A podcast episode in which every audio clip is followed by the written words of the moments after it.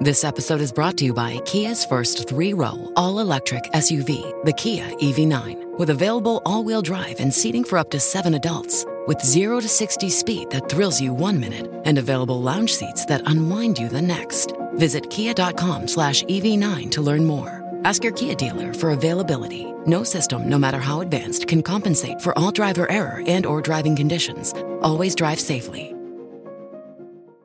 All right, so lots lot to talk about love and being connected with people today, right? And before you roll your eyes at the idea of Valentine's Day, let me just say I do think it's important this year.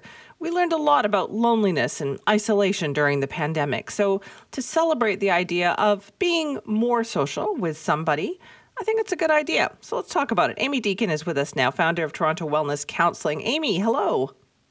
Good morning. How are you? I'm good, thank you. And I know sometimes people get a little, I don't know, cynical when it comes to Valentine's Day, but do you think it's important this year? I do think it's important. I love what you said off the top. You know, you're right. The past few years, with lockdowns and isolation and all that we've been through, we have been more isolated than ever. And I think that this is the perfect time to kind of reevaluate our social lives, our social, our sense of social connectedness, and maybe think about reaching out and strengthening those relationships. Right. So don't think about Valentine's Day as just about romantic love. No, there are so many types of love, and this is something I talk about with clients all the time.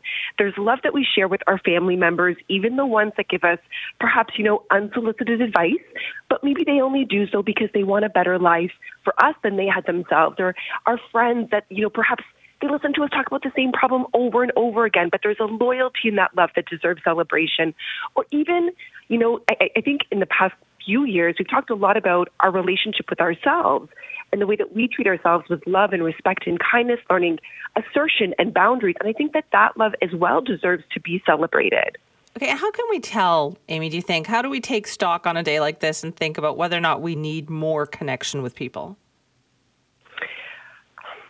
Great question. I think I think it's the type of thing where it requires a bit of stillness with sorry, it requires a bit of stillness within ourselves, but also humility and honesty to really look at your life and say, does it feel, do I feel full? When I look at my friendships, my relationships with my connections with family members, does it feel full or does it feel like I'm kind of running on empty? Does it feel like I have less and less people in my life?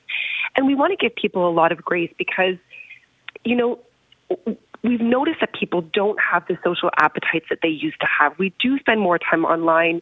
Um, you know, we are working more hours than normal. And so it, it often requires a very deliberate intention to put effort into our social relationships. So we don't feel, we don't want people to feel ashamed about that. But we do want them to then perhaps go through their phone and look at old contacts that they might want to reach out to, or think about possible colleagues that they'd like to have coffee with, or think about even, you know, volunteering in their community or things that they could do to connect with their neighbors that perhaps they don't have you know um, all that all that relationship with. That's all good advice today. So you'll be spreading that message today. I will be. I will do. I'll be doing my absolute best. Yes. Amy, thank you so much for your time. Thank you so much, Timmy. Take good care. That's Amy Deacon, founder of Toronto Wellness Counseling, on some advice for us on how to manage, even if you don't have a you know a really close loved one or intimate relationship on Valentine's Day. Lots of friends, right? Celebrate your friends. Just celebrate a social connection.